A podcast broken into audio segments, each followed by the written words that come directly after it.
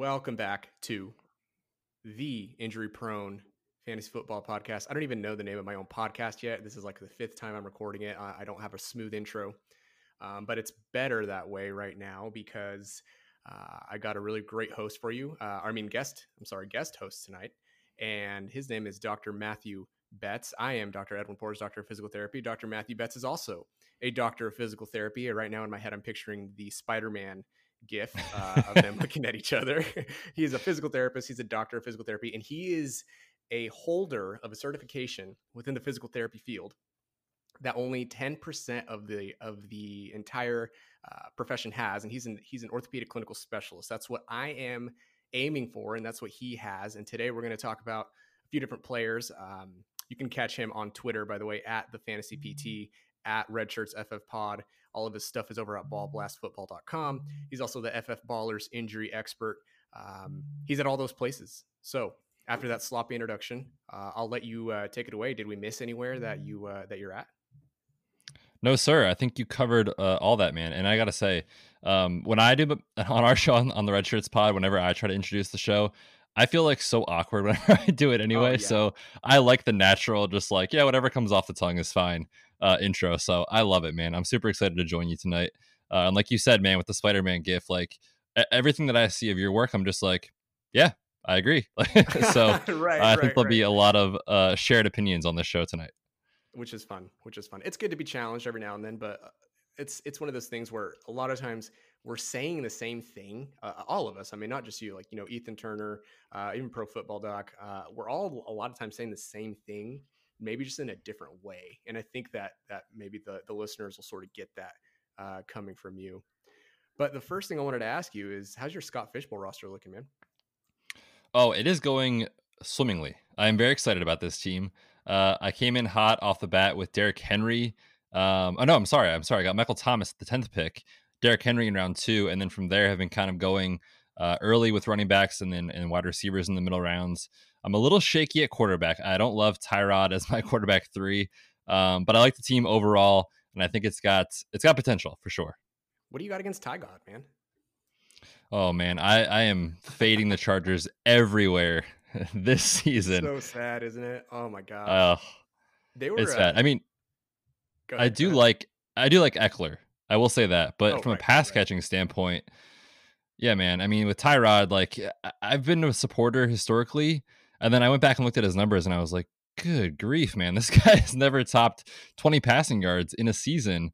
Uh, never topped more than 3,500 passing yards in a season. Like, what can we truly expect from the pass catchers there? I don't know. So, so I've been fading them everywhere. Um, reluctantly, I did have to take Tyrod Taylor though. However, maybe you can surprise me. We'll see. Did you uh, take a second quarterback, or are you gonna you gonna wing it on that side? No, I took uh, I took two before him. I'm trying to pull up my roster real quick. He was my third. He was like my. Oh, eh, I guess okay. I, I guess that's fine. I was gonna say you're stacked if you waited until Tyrod to get to take a quarterback. No, no, no. I took, let's see here. I have Carson Wentz, um, and then I actually had Joe Burrow as my QB2. There was a, a, crazy run on quarterbacks. I was obviously on the wrong side of it there with the QB2. So we'll see. I'm probably going to be piecing it together throughout the season. Well, this, at least with Tyrod, you know that uh, you sort of know what you're going to get, right? Even if it's a low floor type of situation, you at least know, like, hey, he's probably going to throw for you know, maybe 3,000 yards, a few touchdowns. He might rush a little bit. Uh, I mean, he's a good floor player. I, I, wouldn't, I wouldn't be too hard on yourself for taking him. But that sort of leads me to the the first question I wanted to talk to you about. Tyrod Taylor doesn't necessarily have injury, you know, st- any questions around him at all and so but you're able to analyze them pretty easily how do you analyze because you wear I, I put in the script i'm a one trick pony you wear two hats where you're a fantasy analyst and you're an injury analyst so what does that look like what's your process look like when you analyze players uh, with from both perspectives yeah it's a great question you know this industry is just full of so many awesome people and people that are just so good at what they do and i sometimes kind of feel like i'm stuck in the middle right where like as PTs, you know, being injury experts, like that clearly is like my go to thing. But down deep, man, I am a diehard football fan, a fantasy football junkie to the core. So um, I play a ton of of you know fantasy football. I play DFS. I play season long. I play dynasty. So I'm in the thick of it. And to me, like I, I just kind of felt like I was stuck in just the injury section.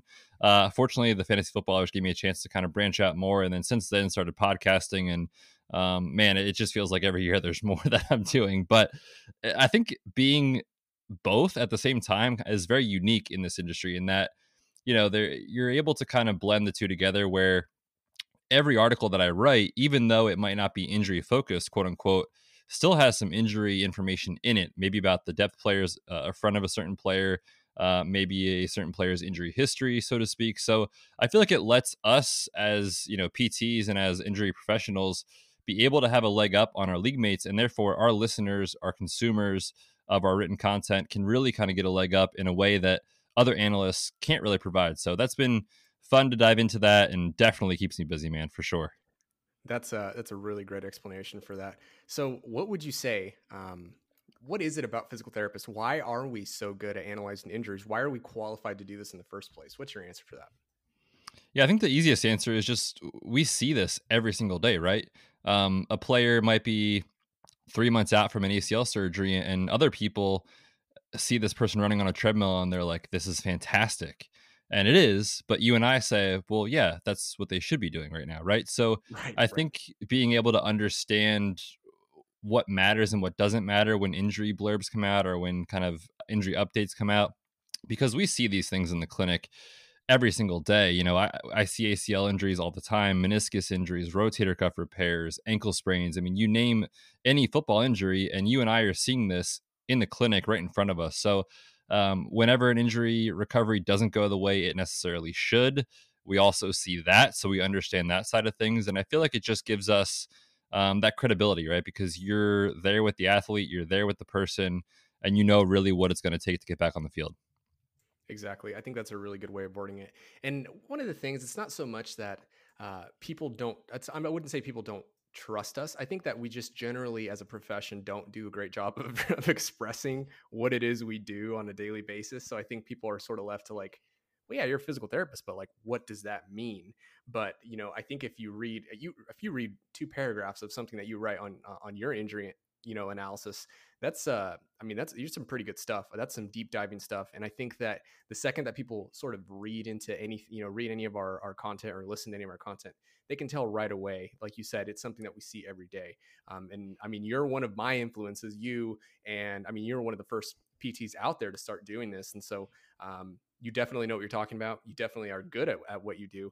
And I think that if more fantasy players could sort of maybe see us and, and get bigger exposure, right? If we expose ourselves to to the fantasy community at large, then we can sort of continue to make strides forward as a profession in general, just to let people know what we do because guess what, folks? A little plug here. You can go see a physical therapist in most states without a physician referral, right? Can you do that? That's true. Yes, I'm in Vermont, and we we do have direct access. That's what that's called for the listeners. Uh, yeah, people come in all off the street all the time, uh, and we're the first person that sees them. So yeah, man, I think that's a great point, and I really appreciate you saying that. Um, I've been influenced to you, man, and, and same you know vice versa seeing your work has inspired me and like continues to open my eyes too to different things and it's awesome and uh, the thing that i love best about like being in the fantasy space and also being a pt is just seeing other people other people that are pts be like man what you guys are doing is so unique i'm going to give it a shot too. And and that feels so good to hear people say because you know there's a reason to why we do this and it's truly to help people. So um, it's awesome man. I, I truly love it Awesome, awesome. Well, that's that's enough love fest of our own profession, right? I appreciate yeah, let's. Let's get to the football. let's get to the football. so, moving on to the specific injury outlooks, right? Because that's why people are here. People are people want to maybe pick both of our brains and see what your opinion is. People who are listening probably know what my opinion is on these guys, but I wanted to get get your thoughts on Sony Michel specifically. And I wish I had his uh, Twitter name pulled up because he He's Jake is his name. He's actually a PT student. He asked a ton of great questions. And his question was, do you think that Sony Michel will be ready by week one? His uh, his Twitter name is at jsnake underscore DFF. And he wants to know, do y'all think Sony starts week one or is it too soon to tell? Yeah, I think it's probably a little bit too soon to tell, but based off what I was reading in regards to Sony's foot surgery, it, it was kind of described as a um, maintenance type of procedure, which typically that doesn't really alarm people that much. But for a player like Sony Michel, right? I mean, we have to talk about his injury history when we talk about the foot too. Going back to college, he has a, history of ankle injuries, and we can see those become problematic down the road, and, and, potentially this is related to that. On top of that, of course, we know the the ACL hit, uh, history of the injury from high school. meniscus injury, had to have the uh, the knee drained because of swelling a couple seasons ago. It, it's just a long history, man. And to say Sony is going to be ready for Week One might not be that big of a stretch, but do I trust him in 2020 or beyond? I really don't. Yeah, and I think that's one of the things to, to that think people don't consider. And it's again, it's another aspect of something that we do, right? Because we're like part diagnostician, part strength and conditioning professional, you know, part this and that. So, so part of our job is knowing and sort of getting a feel for what can a person do athletically? What does their physical movement look like? And what, what is their athletic capability? And I think that's something that you have to consider when you look at Sony Michel um, and, and another player we'll talk about here just a little bit, but you're not just looking at, oh, are they healthy and can they stay healthy? You're mm-hmm. looking at, okay, how did the how did those surgeries and injuries affect this person and are those injury miles quote unquote miles starting to rack up and i think that's sort of sort of your point to what you're saying about sony um, so that's good. That's good breakdown. This yeah. What are your guy, What are your thoughts on Sony? I agree. You know, I, I I tend to agree with what you just said. Um, it's not a stretch to imagine he's going to be ready by week one. It's not a stretch to imagine that he will be healthy at that point. But I think that the, like you said, the the athletic, or you didn't really say that, I guess, but you sort of alluded to it that it's everything piles up and everything sort of piled up for him. I think he's had like he's had like two two knee aspirations and a scope since his ACL surgery in high school. And yep. that's obviously not ideal. Um, that's when you get into you get get into the area the Todd Gurley knee, right? You sort of are really at risk for getting that arthritic knee, that symptomatic arthritic knee for Sony Michel. And it's it's funny to say, you know, at I think he's 25 years old, um, he's really starting to age as a running back. Uh, he, considering all the injury mileage that he has, uh, he's not necessarily an ideal candidate. And like you said, I, I don't know how much I can actually trust him from from a performance aspect in 2020. For sure. This next, and I'm trying. I, am going back and forth. We'll we'll we'll go to to guys. I feel like we're both going to have something to say about this guy, but I really want to get your opinion on your overall opinion on Derrius Guice. I just yesterday um, there was a picture that our boy uh, 24 7 fantasy, I think, tweeted it. Uh, it's uh, you see his massive hamstrings. you see Derrius Guice's massive hamstrings, and uh, some people were sort of hyping hyping him up, gassing him up. And I want to know what what are your thoughts for for Guice? You know, even dating back to last year and leading up to 2020. What what are your thoughts on him and how he can what he'll look like this year? Yeah, Guice is he's not skipping leg day, man. Uh, my gosh, those hamstrings are like the size of my head, honestly. He's not skipping. Um, but all that being said, uh, Guice is a very difficult player to talk about from a a fantasy perspective and then an injury perspective because without injuries, like I was super excited about this guy coming out of LSU, very good uh, runner of the football. Obviously, he was drafted to be that in the second round, but we know this story, right? So he has the ACL uh, injury in the left knee in the preseason in his rookie year, has the infection, and of course that delays what you can do in rehab, right? So a normal um, recovery, if you're at like four or five months and you're starting to do more athletic movements, you're on track. Well, for Derrius Guice, he wasn't really able to do that, and so his, you know, whenever he started jumping, whenever he started cutting, whenever he started doing football specific drills, it was delayed relative to someone else coming off an ACL. So looking at the calendar coming into 2020, it was really never going to be the year for Derrius Guice. He, he really didn't have much of a shot tore the meniscus, and this was a lateral meniscus tear in the opposite knee in week one against my Philadelphia Eagles, has surgery to repair it. So now you're talking about two injuries that eventually lead to arthritis down the line. And then on top of that, another MCL sprain in the left knee. So both knees are a concern. Short term, I'm not that concerned. Like I think Derrius Guice is way, way above where he was last year from a health perspective. But again, it's like Sony, right? It's starting to pile up he's carried the ball like 45 times in the NFL or something like that. So we haven't seen anything from this guy. And then on top of that, this is kind of where wearing two hats comes into play, right? The Washington football team is not projected to be great this year, especially um, on the ground, given that they have 14 running backs on the depth chart. So, all that to say for Derrius Guice, man, I'm rooting for him. I like to root for a guy like that, but you just look at the the historical data with running backs that don't produce early in their career and if he produces at all and he comes out and he's something for us in fantasy, he will be an outlier. That's exactly. I, I couldn't have worded it better better myself there. The the thing, and so you just laid out all of the all of the things that he's carrying around, right? All of the the injuries and the situation, and you really put it and packaged it nicely. The the argument for him, which I don't necessarily see really working out necessarily to making him an RB one or anything like that. I think that what he can do is stay healthy. I think that he can he can he can stay relatively healthy, but I think it's going to come at the cost of volume. I think it's going to potentially come at the cost of goal line work. Um, like you said, they still have you know a million year old Adrian Peterson on the roster. Like what is going on with that? You know, Adrian Peterson. Dude, it's amazing. there is a there was a I, I forgot what what week was it that he he rushed for like a it was like a seventy yard rush or something. Adrian Peterson did, but he oh I remember like, that last year. Yeah, he had like 89 yards rushing the whole game, but like he had like a 60 or 70 yard rush. And yes. like they're bringing that guy back. Like, no disrespect to Adrian Peterson. Obviously, he's an instant Hall of Famer, you know, first ballot, but he's just, he's 35 years old. You know what I mean? He's not the same as what he used to be, but they're bringing that guy back. Um, they signed Peyton Barber.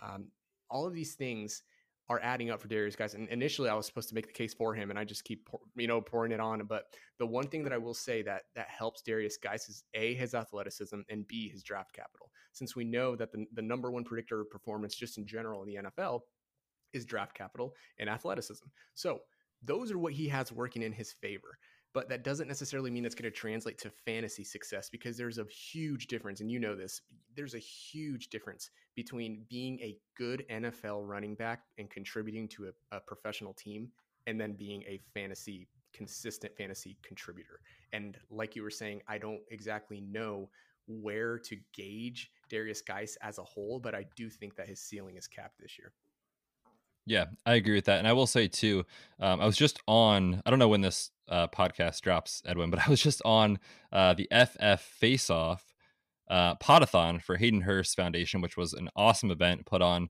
by my good friends Anthony Servino and Michael Hoff. Uh, check that out. They did a fantastic job. I had the privilege of somehow being able to be on the show with Stefania Bell. And oh, when we yeah, talked I about saw, Derrius Guice, she said, I've heard some rumblings that I'm not sure his work ethic is there. So I don't know. I mean, that's not me. I, I have no idea about really? that. Wow. But uh, I don't that's know. Crazy. I mean, that's that's possibly a factor. Um, again, I don't have any knowledge of that. Obviously, you and I are just kind of analyzing things from the outside looking in. But uh, when she said that, I was like, "Wow, really?" Because you, you see this all on social media and stuff, right? So you would think that that's not the case, but who knows? Hashtag grinding. They're always hashtag grinding, right? Oh yeah. Hashtag, oh yeah. Hashtag footwork. They're always putting in that footwork. And the thing Absolutely. is, too, that's really interesting uh, comment because you know Matthew Berry probably has some sort of in you know inward connections to the Washington football team, and uh, that obviously probably trickles down to Stefania. So I mean, that that actually sort of that sort of does it for me. That sort of makes me lean in that direction. That I, I, I it makes it casts another shadow of doubt over Derrius Guice. So, and it's funny that you say the work ethic thing, considering that the first picture of Derrius Guice on Wikipedia is him winking, like smiling and winking at the camera, like sort of a little bit of an uh, a little bit of an arrogant look, and that's hilarious. That I, I, was looking at that picture when you made that comment, and I was like, "What the heck?" Like my jaw dropped. I said, "That's so funny. Like that's hilarious if that's actually the case." But we both we both are. I would say I would call us. We are cautiously optimistic if that if that makes sense. I mean maybe maybe you don't relate to that phrase but that's how i personally feel about Derrius Guice to, to sort of no that's that's spot on.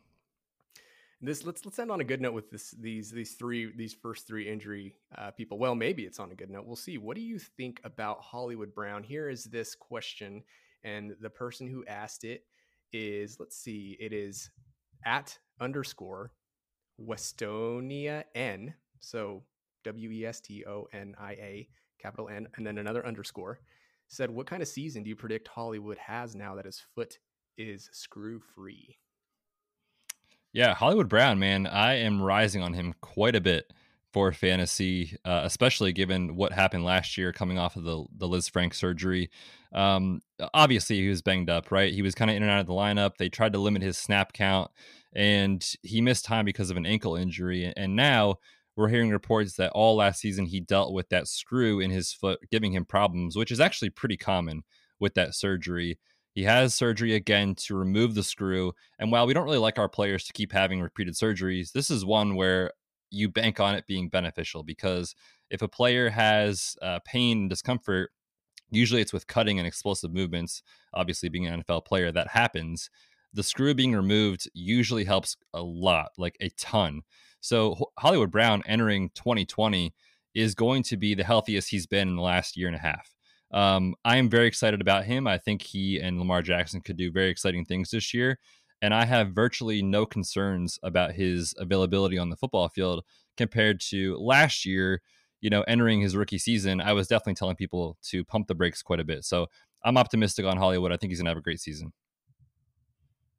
So I think that you just nailed it perfectly, and everything that you just said um, lines up perfectly with what the what their data says. I know it's a very very limited sample here. We had like 30, I think it's 35 NFL players that showed in their fir- NFL players coming off of a Frank surgery in their first year, their production dips 21%. Now obviously he was a rookie, so there's nothing to compare his data to, but essentially uh, what we're saying is the first year back is everything exactly what you said. It's probably painful. It's probably difficult to to make explosive movements, considering he's a burner you know that's really that's 90% of his job is trying to outrun dudes and the fact that in 2019 he still averaged he averaged about nine half ppr points as a rookie you know as and he's basically the de facto i mean would you call him the de facto number one wideout in, in baltimore in 2020 Oh, absolutely. I mean, it's all semantics, right? Because if you call him the first, the number one wideout, then you say, well, is it Mark Andrews or is it him? But regardless, right, right. he's the top wide receiver, no question. Yeah, so I think with all that said, everything that you just mentioned, um, I'm I'm super high on Hollywood Brown, and I took him in the Scott Fish Bowl. I'm hoping he's going to lead me to the promised land with a few touchdowns. Nice. What so. what round did you have to take him in? Oh man, I have to look at it. I think that it was like round. Um, let's see, it might have been like I'm not even to try to guess. I'll find that and uh, and I'll and I'll let you know. But uh, right. it's I was just curious. An, there's another uh, another question that I forgot to mention from at Dom FFL, and he he said uh, he said talk these scrubs off the guy sledge. I wouldn't necessarily say I wouldn't. I don't want to say that anybody taking Derrius Guice is a scrub, and like I haven't even looked at the ADP. Um, uh, so you know people could be uh, super high on Guice, and that could just mean that they're taking him as like a flex, right? And if somebody's taking him as a flex, that's fine. Like I'm not going to necessarily. I'm not going to necessarily like dog on somebody for taking him as a flex. So I don't know what where let's I guess we can put a bow on it there with with Guice. Where would you put Guice? Where would you draft Guice if it's like a 12 team standard league? Yeah, I think he'd probably have to fall to like round eight, round nine for me to go in on him. Um, I think last time I looked, this could be incorrect, but last time I looked, his ADP was hovering right around, I want to say the seventh round. And so it mostly depends on roster construction at that point. If you take him, like you said, as your flex or an RB3, I'm fine with it. But um, anyone out there going zero RB that wants to try to like target Guice, it's risky. Um, I wouldn't feel comfortable with him as my RB two. I'll just say that. Yeah, I, I, I tend to agree. I tend to agree 100. percent That's uh, that's where we are with Guice, and I still can't find where I took Hollywood Brown, but I'm going to find that and I'll mention it. but we can we can move by the end to, of the uh, show, dude. I don't know. I, okay, here's the deal. Here's the confession. I have not up until this year. I had never used MFL not once. Like I didn't know how to, I didn't know how to use it, I didn't know how to navigate it, and I feel like it's clunky. And and that's not to talk crap on anybody that uses MFL. I just, for me personally, I don't feel like it's really intuitive, and so I can't even find like my my draft where I like the where I where I took all these dudes, and like I'm still learning how to navigate it, which is why it's taking me forever. But I promise I'll find it. I promise I'll. I'm gonna it. find it for you before you before you find oh, it. Dude, you probably will. but the next question here, okay? So you wrote about Terry McLaurin, or you, I don't remember if you tweeted about him or you wrote about him. I think you said Terry McLaurin is going to be, maybe you didn't, you didn't use the words league winner, but you basically are high on Terry McLaurin. So talk to me about why Terry McLaurin, and I'm going to word it this way now. My question is, why is Terry McLaurin a league winner? Yeah, I love it. Um, real quick, pause. I found it. You took him at the 7 Eleven. there you go. I took him at the 7 Eleven, man. I think he's going to be a league winner. Uh, thanks there for you go. run all my teams on uh, on MFL. I'll just give you my password. You can figure it out. How did you find that? What the heck? Oh, that's on the uh, shout out to Josh Hornsby at Josh uh, ADHD on Twitter. He put together that Scott Fish Bowl app, and you can go on that and look up your team, um, and it pulls it up in a graphic for you. Oh, that's beautiful. Oh, I just clicked. I'll send you. Okay, I'll, I'll, okay, there you go. I was going to say, me the, yeah, send, me the link. Send me the link. I think I, I, think I'm there, but send me the link. That's hilarious. Okay, yeah, I feel like I'm uh 57. Uh, I'm a 57 year old boomer here trying. to... Okay, go ahead. Continue. Back to Terry McLaurin. Yes, I am very, very high on Terry McLaurin. What we saw last year was not a fluke. I mean, anyone that comes out and produces at that level with Case Keenum and Dwayne Haskins as a rookie is not a fluke. I mean, the, the advanced analytics show that as well. You look at Pro Football Focus's metrics, and, and my favorite predictive metric and stat that they use is yards per route run.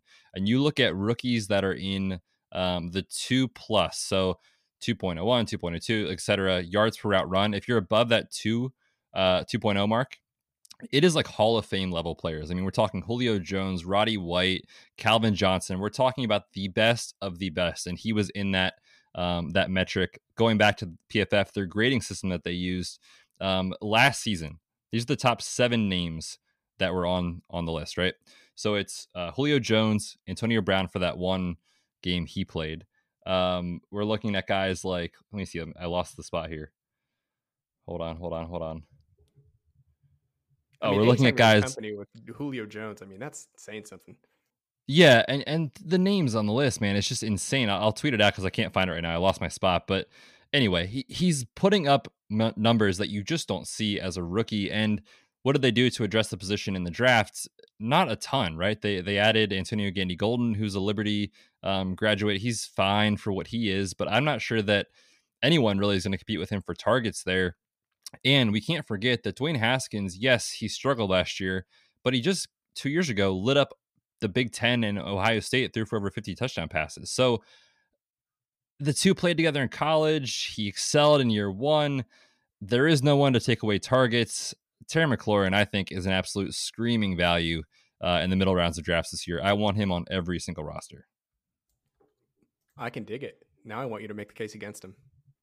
Oh, why will he? Why will he well, be a league loser now? Got to tell me. Uh, if I me. if I could make the case, I will try. However, I don't mean any of these words, listeners. Um, no, I, am just kidding. In reality, this is going to be the headliner, the little promotional, all the crap you're about to oh, talk to Terry McLaurin, all the oh, shit oh, gosh. I'm going to put it on there. I just Go. found the names, by the way. Michael Thomas, Chris Godwin, Julio Jones, Tyreek Hill, DeAndre Hopkins, and Antonio Brown were the seven names above him in PFF's grades last year. But to make the case against Terry McLaurin, it's the offense, right? It's the team in general. We know that there's question marks on that entire depth chart. Can Dwayne Haskins get it done? We haven't seen a ton yet. Yes, he showed some promise last year, but eh, if you're putting full faith in Dwayne Haskins, then there is some concern with that. So, in an ideal scenario for me, Terry McLaurin is my wide receiver two or three, and currently ADP allows you to draft him as such.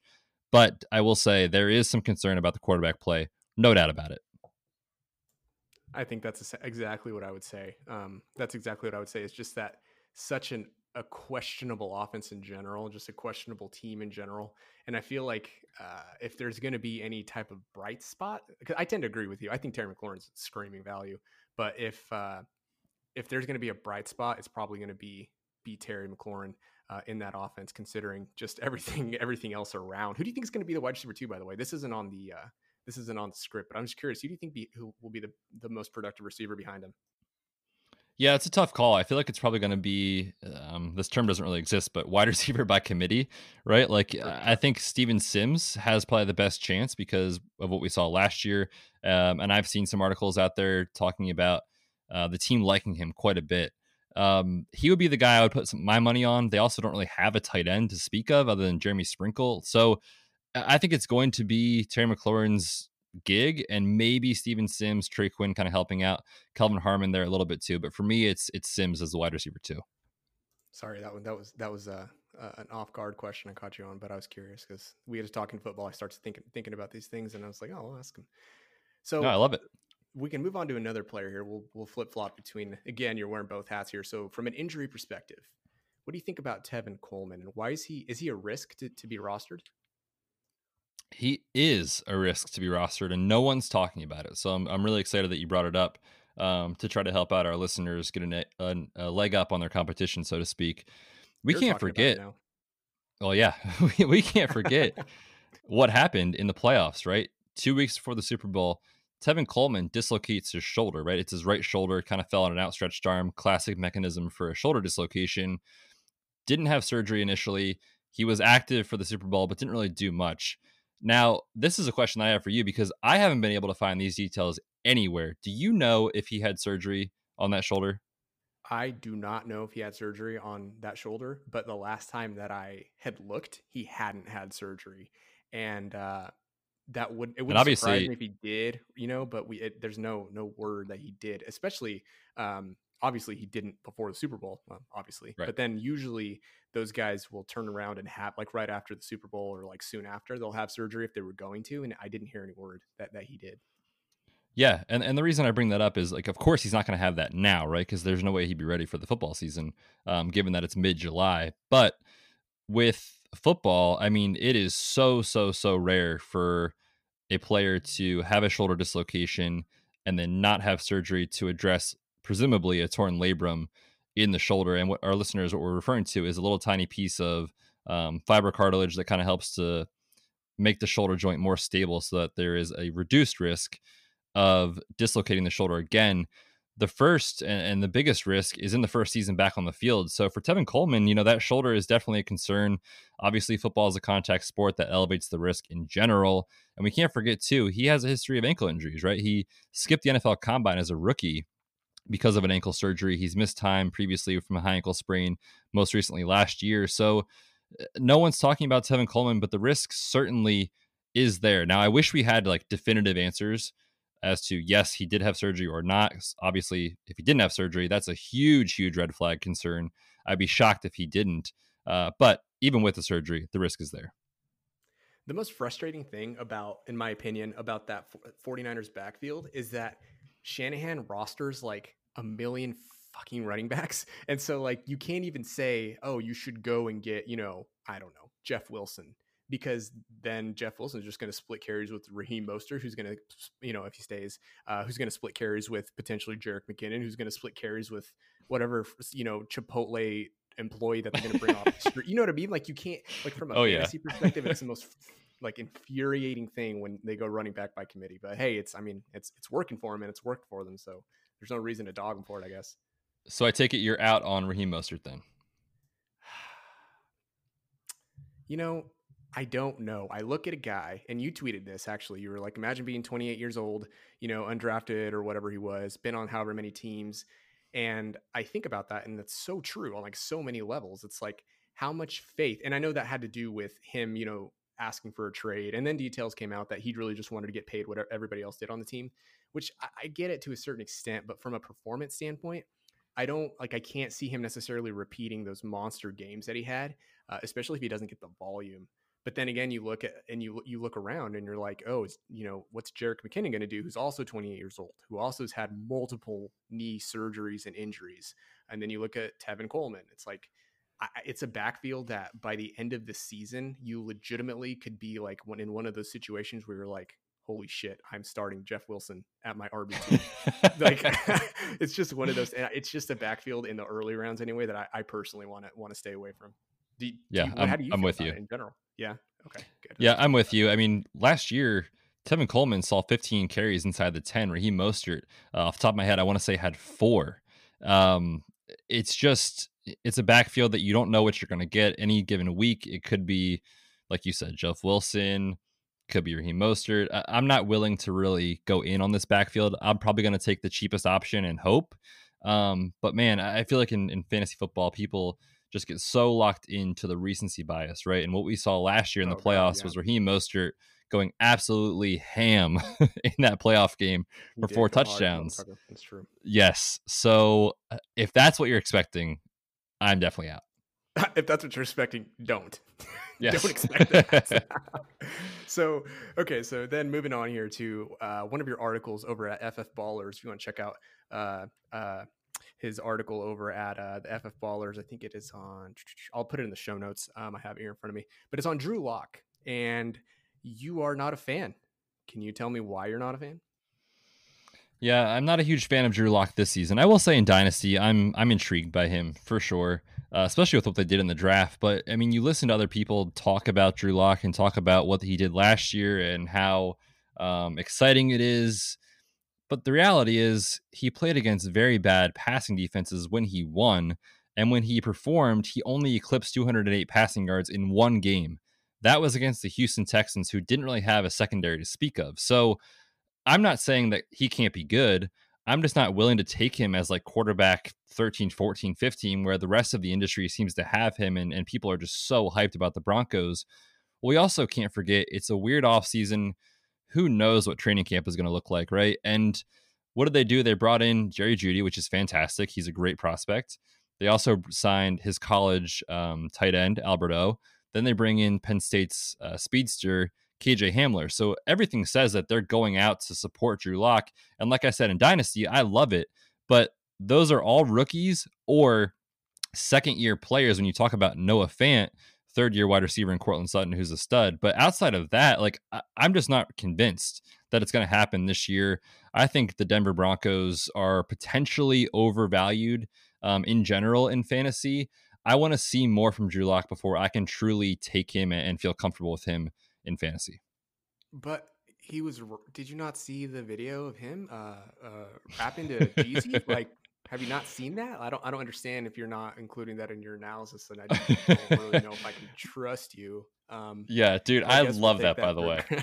yeah, that's actually fantastic. That's fantastic. so fun to root for. Like I said, I hope he succeeds, man, because yeah. I'd rather be wrong. I have him in a couple dynasty leagues, so I'm I'm I'm hopeful. I'm excited. But in redraft 2020, I am not touching Drew Lock. Yeah, I, I don't blame you on that. I think that's that's a pretty good reason, pretty good rationale. Uh, it's just the entire Broncos offense, like you said, is just like meh. And I, this isn't. I didn't. Again, another one that I didn't put on the list. But since we sort of already answered the last question uh, about Derrius Guice, about whether he'll be top fifteen or not. Which, by the way, would you say top fifteen or not top fifteen? No, I would say below that. That's 15.5, 14.5. No, I'm going over. Okay. Okay. That's, I agree that we don't have to spend a lot more time on that.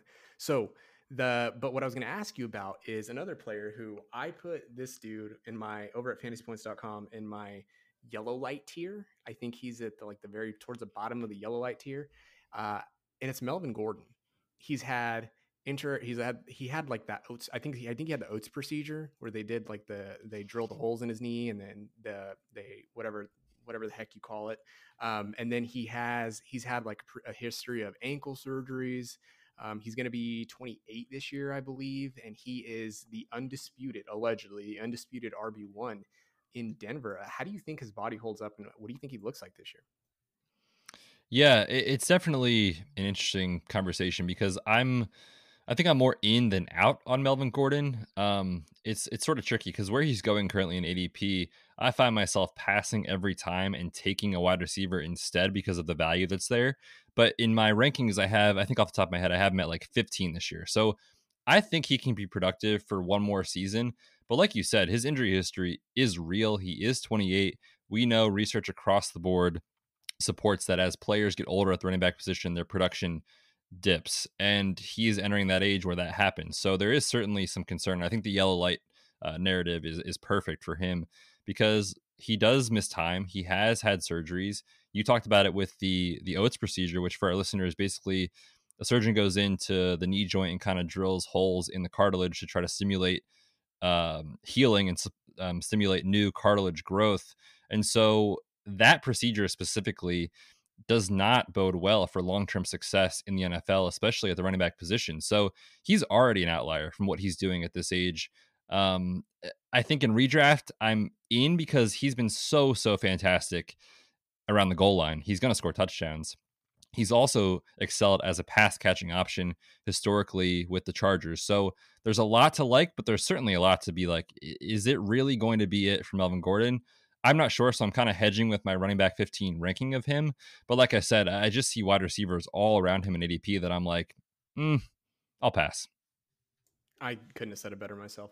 And just for for the listeners here, I was wrong. He actually he actually didn't have an OATS procedure. He had a micro oh, fracture. He? Which, he had the micro fracture, which I so for for the listeners, it doesn't semantics, doesn't really right? Matter, but yeah, right? for you guys, it doesn't really matter. But but um, uh, what what Matt was just saying is that it's it, that's exactly right. It's like that he's already an outlier. The fact that he had that's a pretty serious surgery that he's coming back from, and at 27 years old, going on 28, um, that's something that you just need to watch for. So that's sort of an impromptu question, but yeah, you did a perfect job answering it.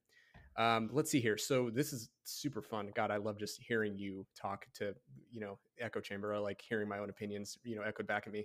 But you, you've also given me a lot of good novel information that I hadn't considered before about a lot of these guys too. So I appreciate that. So before we move on to this lightning round, though, what do you have any other players that you want to talk about, or any teams or situations, anything injury or non-injury related at all? Hmm.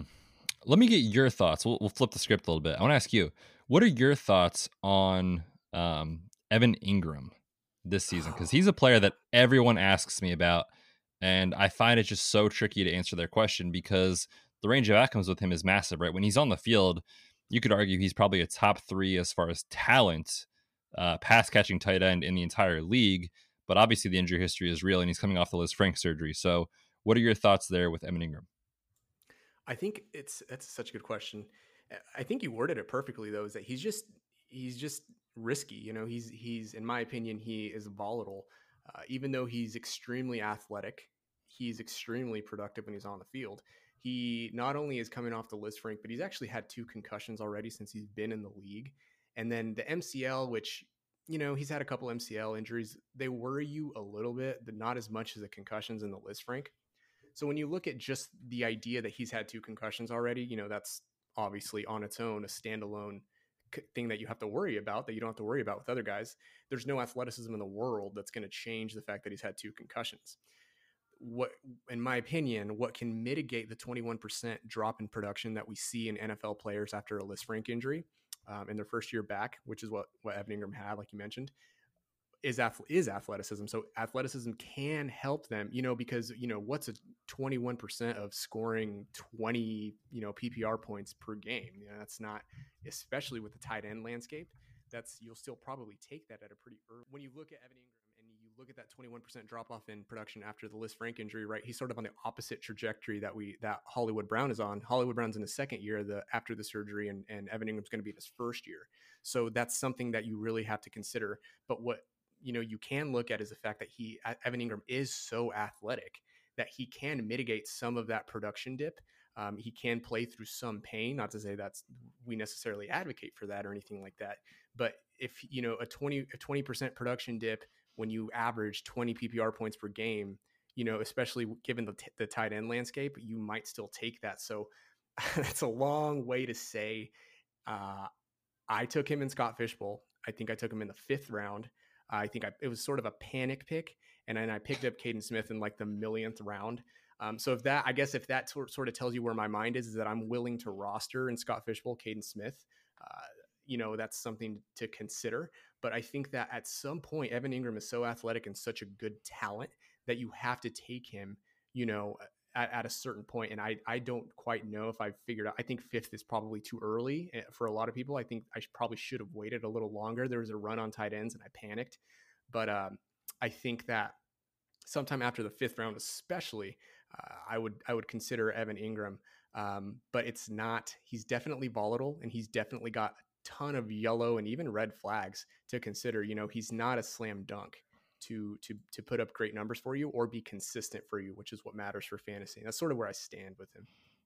Yeah, I think that makes sense. Uh, I've recommended people, you know, if, if you are an In- Evan Engram fan and you're like, this guy is going to be fantastic, um, what I've recommended, and, and I'm not sure what your thoughts are, is in redraft leagues, you know, just wait. Don't even bother drafting. Like either either let someone else draft him and then maybe try to buy low after like the first month of the season and let him acclimate back on the field, or in dynasty especially. I love buying like right now before the excitement comes out in training camp that he's on the field and, and all that stuff. And then just understand it might not be 2020 where you see the true ceiling for him. But I feel like eh, in 2021, if he can get it right, man, he's going to be good. That's yeah, that's that's perfectly worded too. I guess I should have mentioned, and uh, that that's what I was talking about is in redraft. Um, but in dynasty, yeah, definitely, that's what I said too. As I did a, a breakdown on him over at fantasypoints.com, and that's essentially what I said is like, if you're going to take Evan Engram, uh, his his floor, I guess, or his his perceived floor is probably never going to be lower. I mean, it could be lower after 2020, but this is a pretty good time to go out and try to add him to your roster if you're looking to take him because that is uh, this is exactly like he could still ball out, you know, in in 2020 or be average. You know, like I said earlier, average for him could be, you know, 15, 16 fantasy points PPR per game, and that's more than enough for a tight end. So yeah, I think if you're going to go get him and there's somebody willing or maybe not willing to roster him themselves, uh, you should definitely jump all over that. Yeah, love it. Okay, so I'm looking at where I took Evan Engram and I can't find it. So I'm still learning how to um, use this Scott Fish Bowl app. So I will figure it out, but I'll tweet Five, it out. Five eleven. Five eleven. You have it right in front of you. You're the best. So I took him five eleven. So it was at the end of the fifth round, which is probably still too. Okay, now I see it. Yeah, jeez, I'm the worst. Um, yeah. So five eleven. That was probably too too soon uh, in most leagues, even tight end premium leagues. Uh, I wouldn't take him before the five eleven. Uh, it doesn't sound like Doc would take him before 5'11 either. So, you know, draft at your own risk. That was good though. That was that was good. That was a good one. So this next round though is going to be uh, a little bit of uh, a little bit of shaking it up from fantasy, and I just want you to answer no context. Uh, I, I, want you to, and I sent you these before. Maybe you have your answers ready, but I don't want you to give any context. You're going to pick this or that. Okay. All right, I'm ready. All right, hip hop or K-pop? Oh, hip hop. Oh, I sort of tagged you as like a K-pop guy. Okay, dynasty or redraft? Can I answer yes? Um, I love both. Redraft to me just has that special like July August feel to it. I'm gonna go redraft, but I love both. Totally, sort of like opening day, right? When it's redraft. Yeah, exactly. Yeah, exactly. I love it. I, I, I can get on board with that. Friday Night Lights, the movie or the series? I've actually never seen the series, so I feel like by default I have to say movie. The movie's like ten times better. I've seen both, and I could only watch like the first I think I watched like at the at the most I watched the first season of the series and it was just it didn't do it for me but it's it's all right. I think that most people who watch the movie first will say something similar like oh yeah the movie's better but I think it just depends what you watch first but I, am down with that. Okay, so right. here's the ultimate question really. Lamar or Mahomes? Who are you going? And we're going to we're going to frame it a, as fantasy. So Lamar Mahomes in fantasy in a standard redraft and Lamar Mahomes to build a franchise. All right. For me, Lamar in redraft, the rushing is just insane. Um, in terms of building a franchise around, it's Mahomes easily for me. I just think that he profiles as someone that's going to be what he is for 10 years, whereas Lamar, you know, as we've seen with Cam, potentially like things change down the road, right? So right now, it's great with Lamar because he's so young, he's so athletic, he's an absolute monster on the field. Um, is that going to be the same in eight years? I'm not sure. With Mahomes, I'm very sure it still will be. That's a good answer. I like that. All right, so it's it's a uh, it's going to be a good Saturday night, but all your friends are looking at you and they're saying, Matt, you got to pick all the you got to pick the alcohol. We're going to leave it all in your hands, and you need to decide what we're going to drink tonight. What are you reaching for at the liquor store? I mean, it's got to be the White Claw, right? Oh, claws. no, I'm just kidding. I'm just kidding. Come on. Um, you know you drink claws. I was gonna, I was gonna accept that answer and just sign off there. That's perfect. Okay, okay. I'll, I do actually. I do actually drink claws from time to time. no, I am gonna go with um, monkey shoulder whiskey. Monkey that is my favorite. Whiskey. Okay. Yes, I am a whiskey uh, drinker. I like whiskey the most. However, that's probably not the best for like a Saturday night party. That's kind of my like watching Sunday night football beverage sure, of choice, sure. yeah, but um, that's that's what I usually reach for at the liquor store. That's perfect. That's beautiful. I can get on board with that. I'll drink most things. I'm not the biggest fan of whiskey, but I can I can dig it, um, especially if it's good whiskey. If it's like you know crap whiskey, it's I'm starting to get to the point where I'm you know not a student, not a college student who will drink anything that is uh, that is under ten dollars. Uh, those days yep. are long behind me, so I can get on board with that. Man, this yep, was I'm fun we should we should do this again. Um, this was absolutely awesome. I think you gave a lot of great information, um, a different perspective than potentially we probably share a lot of crossover and like followers and listeners. So, um, but I think those who don't follow you or listen to your stuff now hopefully will because you you put out a ton of great stuff over at at Red Shirts FF Pod on Twitter, uh, the at the Fantasy PT on Twitter. All of his stuff is over at ballblastfootball.com. He's also the FF Ballers injury expert thanks again, um, Dr. Matthew Betz, physical therapist, for coming on, man. Um, it was it was a blast. Yeah, dude, absolutely. Happy to do it anytime. Obviously, when you're one of the good guys in the industry. Your content is awesome and definitely support everything you're doing too with Fantasy Points. So uh, keep it up, man. The, the future is definitely bright. I appreciate that, man. Let's go get it. Let's get that money. Yes, sir.